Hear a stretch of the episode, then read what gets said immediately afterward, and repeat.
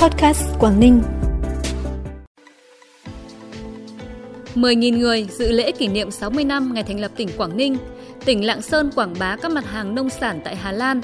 Bắc Giang thúc đẩy giải ngân vốn dự án vùng dân tộc thiểu số là những thông tin đáng chú ý sẽ có trong bản tin podcast sáng nay, ngày 19 tháng 10. Sau đây là nội dung chi tiết.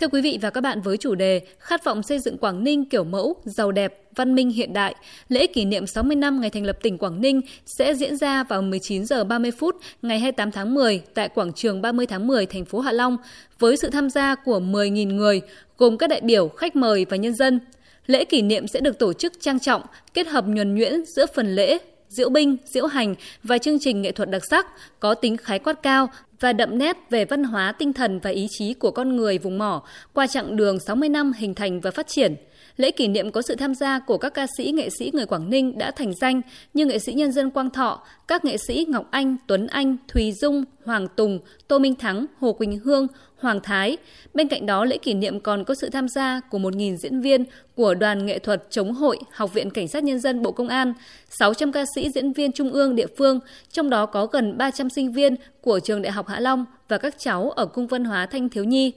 Kết thúc buổi lễ là màn bắn pháo hoa tầm cao, thời lượng 15 phút, bắn trên biển, cách khu vực sân khấu khoảng 300 mét, do Bộ Chỉ huy Quân sự tỉnh chủ trì, phối hợp với các cơ quan đơn vị triển khai thực hiện. Đại sứ quán Việt Nam tại Hà Lan vừa phối hợp với Ủy ban nhân dân tỉnh Lạng Sơn và tập đoàn Nespis tổ chức tọa đàm giới thiệu và thúc đẩy quảng bá nông sản địa phương tại Hà Lan ở thành phố Rotterdam.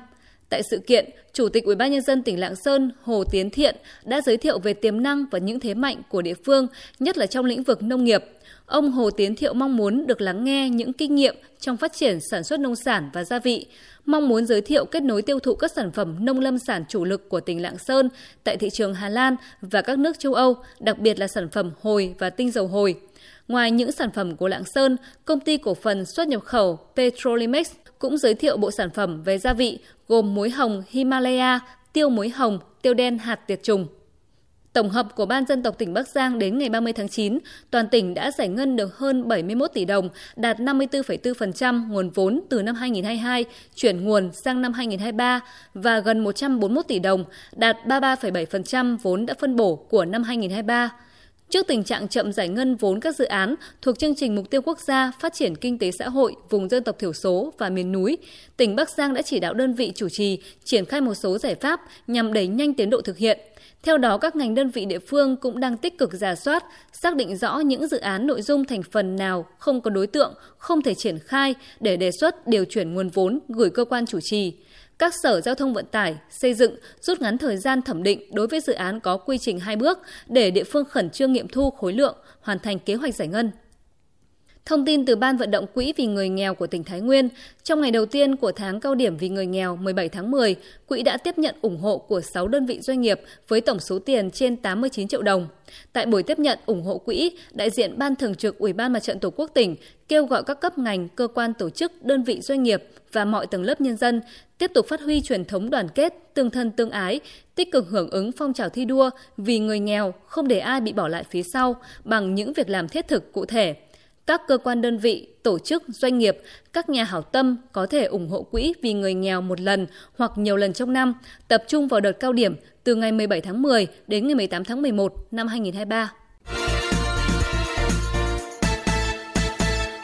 Bản tin tiếp tục với những thông tin đáng chú ý khác. Ủy ban nhân dân thành phố Hải Dương đề nghị Ủy ban nhân dân tỉnh xem xét gia hạn thí điểm tuyến phố đi bộ chợ đêm Bạch Đằng thêm một năm kể từ ngày 1 tháng 11 năm 2023 sau 6 tháng hoạt động. Thành phố Hải Dương đề nghị tỉnh cho phép mở rộng quy mô, danh giới tuyến phố, đề xuất tổ chức các hội trợ, triển lãm tại khu vực quảng trường Thống Nhất, đường Tôn Đức Thắng gắn với thời gian hoạt động của phố đi bộ, chợ đêm để thu hút người dân và tăng cường xúc tiến thương mại. Đi vào hoạt động từ ngày 28 tháng 4 năm 2023, phố đi bộ chợ đêm Bạch Đằng đã tạo không gian văn hóa thương mại, ẩm thực, thu hút đông đảo người dân và du khách vào dịp cuối tuần. Trung bình mỗi tuần tuyến phố thu hút từ 5.000 đến 7.000 lượt người tới tham quan trải nghiệm. Dịp nghỉ lễ, số lượng người đến tăng gấp đôi. Từ ngày 16 đến ngày 22 tháng 10 tại nhà triển lãm Hải Phòng diễn ra triển lãm mỹ thuật giao lưu Hải Phòng Việt Nam Quang Chiêu, Hàn Quốc. Triển lãm trưng bày 107 tác phẩm mỹ thuật của 98 nghệ sĩ đến từ Hải Phòng Việt Nam và Quang Chiêu Hàn Quốc. Các tác phẩm được họa sĩ hai nước thể hiện bằng nhiều hình thức, chất liệu, trường phái, bút pháp, phong cách khác nhau về chủ đề cuộc sống, thiên nhiên, con người, qua đó giới thiệu và làm nổi bật những nét đặc trưng riêng của mỹ thuật Việt Nam và Hàn Quốc, cũng như những tương đồng và khác biệt của nền văn hóa nghệ thuật mỗi quốc gia. Triển lãm là dịp giao lưu, chia sẻ kinh nghiệm, quan điểm thẩm mỹ, nghệ thuật cũng như những kỹ thuật sáng tác, tạo cơ hội để họa sĩ hai nước cũng như người yêu hội họa tìm hiểu và học hỏi thêm về văn hóa nghệ thuật của hai quốc gia. Từ ngày 17 đến ngày 22 tháng 10, Hội Nông dân tỉnh Hà Giang tổ chức tuần lễ giới thiệu nông sản an toàn và sản phẩm ô cốp huyện Quản Bạ.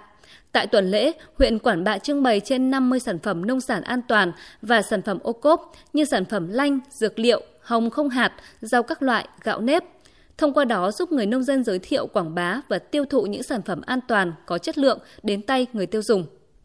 Phần cuối bản tin là thông tin thời tiết. Thưa quý vị và các bạn, dự báo trong ngày hôm nay, cùng với sự di chuyển lên phía Bắc Tây Bắc của áp thấp nhiệt đới có khả năng mạnh lên thành bão, nên ngày và đêm nay 19 tháng 10, khu vực Đông Bắc và vùng ven biển Bắc Bộ có mưa, có thể xảy ra mưa vừa mưa to và rông. Còn các nơi khác, mưa chỉ xuất hiện cục bộ với lượng không nhiều. Nhiệt độ cao nhất trong ngày hôm nay phổ biến khoảng từ 30 đến 32 độ. Riêng vùng đồng bằng và ven biển do trời nhiều mây và có mưa nên nhiệt độ ở mức từ 27 đến 30 độ. Sau đó từ đêm nay, khu vực Bắc Bộ chịu tác động của không khí lạnh từ phía Bắc di chuyển xuống, khiến nền nhiệt có xu hướng giảm dần. Thông tin vừa rồi cũng đã khép lại bản tin podcast sáng nay. Xin kính chào và hẹn gặp lại quý vị và các bạn trong các bản tin sau.